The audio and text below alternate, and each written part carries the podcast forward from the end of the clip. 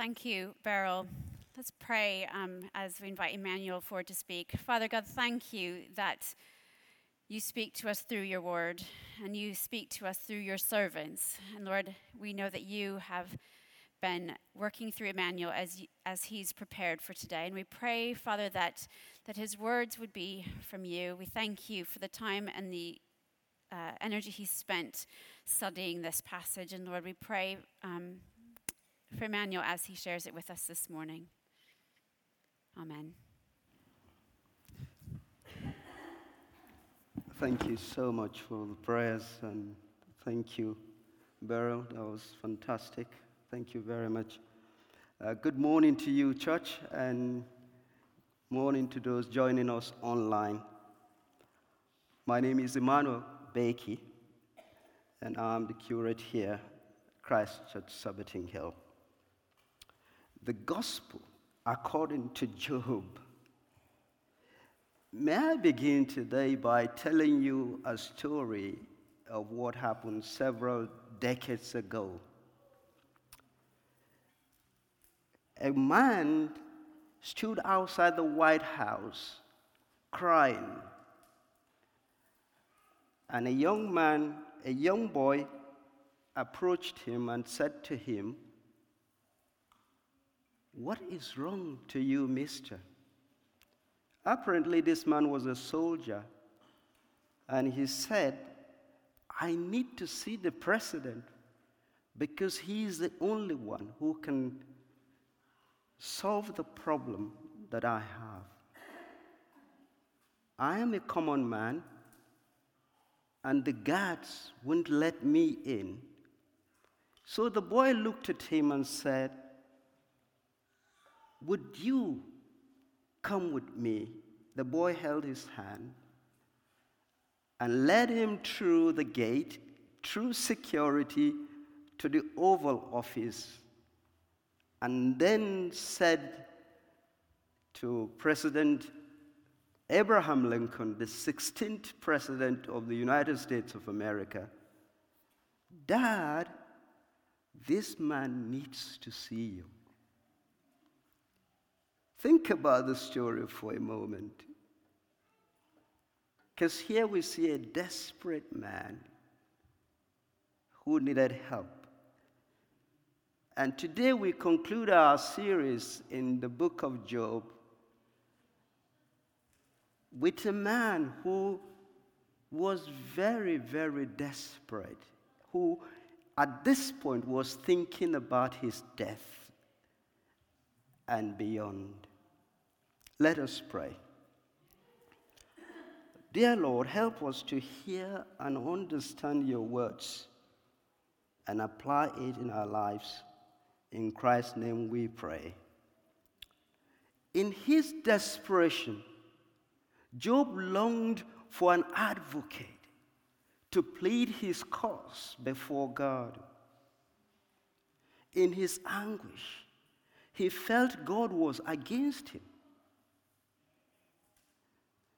Job asked his friends, Have pity on me, verse 21.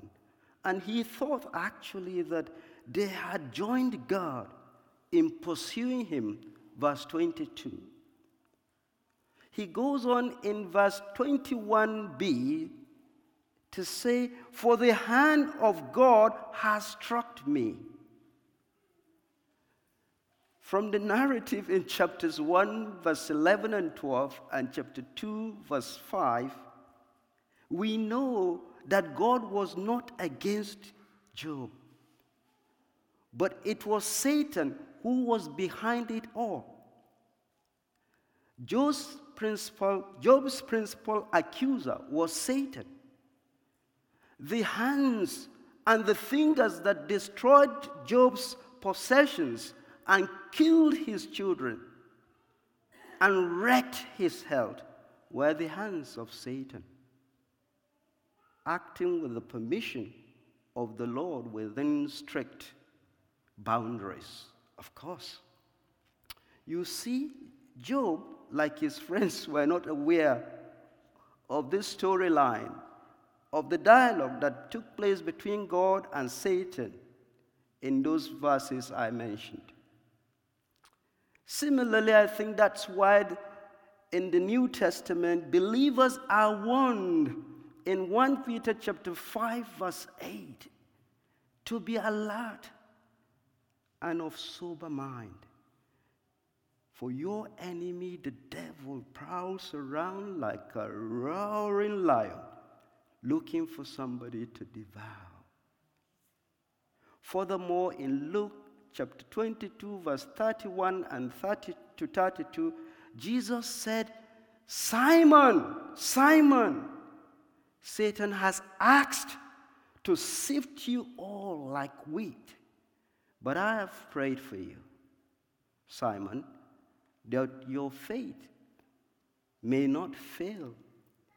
And when you have turned back, strengthen your brothers. If Satan was the chief accuser of Job, his friends were his tormentors. His wife and servants deserted him. Little boys on the streets scorned him. In desperation, therefore, Job declared, Though I cry, violence, I get no response. Though I call for help, there is no justice. Verse 7 But who will help or mediate on behalf of Job? Recall the story I told you at the beginning. The social barrier between the soldier and the president of the United States of America was huge. This man was not, a, was not rich, neither was he an influential politician. Was still, he had not been invited to the White House. Security, of course, wouldn't let him in. But let that little boy let him in. You see, it takes, it matters really, doesn't it? Who notices, who takes notice of you. Job's expectation is summed up in the question he asks in chapter 16, verse 21 Who will plead with God as one pleads for a friend? There was a wide distance between God, the sufferer, and God, the judge. Although things have gone terribly wrong, yet Job had a passionate longing for God. For several times in his dialogues, Job recognized his inability to stand before God, who is perfect and awesome, to present his defense. And so Job knew he required an advocate who could speak for him but who will be his advocate? In chapter 9, verse 33, Job said, If only there was someone to mediate between us, someone to bring us together. He wishes for justice to be done by the God above, who is above Satan. And his longing grew stronger as he looked forward to being finally vindicated. He cried out loud, Earth, do not cover my blood. May my cry never be laid to rest. Verse 16, 18. May my innocence and the unfairness of it never be forgotten, like the blood of righteous Abel in Genesis chapter 4, verse 10.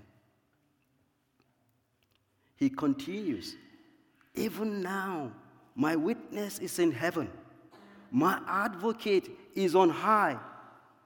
16, 19. My intercessor is my friend. Job 16, 20. As his illness grew worse, it seems Job was losing the battle And if he dies, his friends will not be satisfied. Verse 22. For they were sure to malign his character forever. He longs for his innocence to be recorded permanently on a scroll or engraved in rock forever. Verse 23 and 24. Looking forward to that time after his death, he says, I know that my Redeemer lives. And after death, I myself will see him with my own eyes. The Hebrew word translated redeemer means someone to whom one someone to whom one is related, kin or family, whose job is to make sure that justice is done for a fellow family member. In effect, Job was saying that God was related to him by covenant and that he belonged to him and his people. He believed God will vindicate him and declare him a true believer with a clear conscience. The Redeemer is God. And we have the book of Job as proof of prayer answered for a permanent record of his life. This is the gospel of Job. Some commentators have said that Job perceived the future resurrection of Christ and was therefore confident that one day he will see the living God who will vindicate him. And he was vindicated not after death, but whilst alive. You see, whereas Job's testing under Satan proves Job righteous and God right, Jesus' temptation and trials led to death. But the Redeemer God publicly vindicated Christ on the third day. In contrast, God did not allow Satan to push Job that far. God vindicates every Christian from, ev- from ever having the devil speak a bad word against them. It is exciting to know, dear brothers and sisters, that in our pain or suffering, we can trust in Jesus Christ, our kinsman redeemer. We live on this side of the cross where Satan has been defeated. Amen? And we know that God is for us if we are in Christ. Romans 8 31 to 39. Our position is a privileged one, not because we know Him, but much more because He knows us. You hear this saying often that who you know does matter. But may I say, that what matters really is who knows you. And we're talking about God knowing us. We're not like that soldier in the story who was a total stranger to the president. The little boy, yes, led him to his father, but Jesus does more for you and for me. For we belong to him he knows us. He speaks on our behalf. He intercedes on our behalf. He stands in solidarity with us in our pain and struggles. Yes, we still mess up. Yes, we still get things wrong. But rather than our trials being given to prove God right, because, of course, Jesus has done that once and for all for us. They are given to make us righteous people. But if anybody does sin, we have an advocate with the Father, Jesus Christ, the righteous one. 1 John 2 1. Christ's advocacy continues to avail for us. So let us bring our pain to the Lord Jesus Christ, who himself suffered, so you and I can have access into the very presence of God. One of the reasons we stay discouraged is that we don't take advantage of this access that we have been given through our mediator, Jesus, the kinsman redeemer. His skin was ripped open, and the veil in the temple was torn to create an opening so that you and I can enter God's presence with our pain. In your pain, brothers and sisters, trust in Jesus Christ, your kinsman redeemer.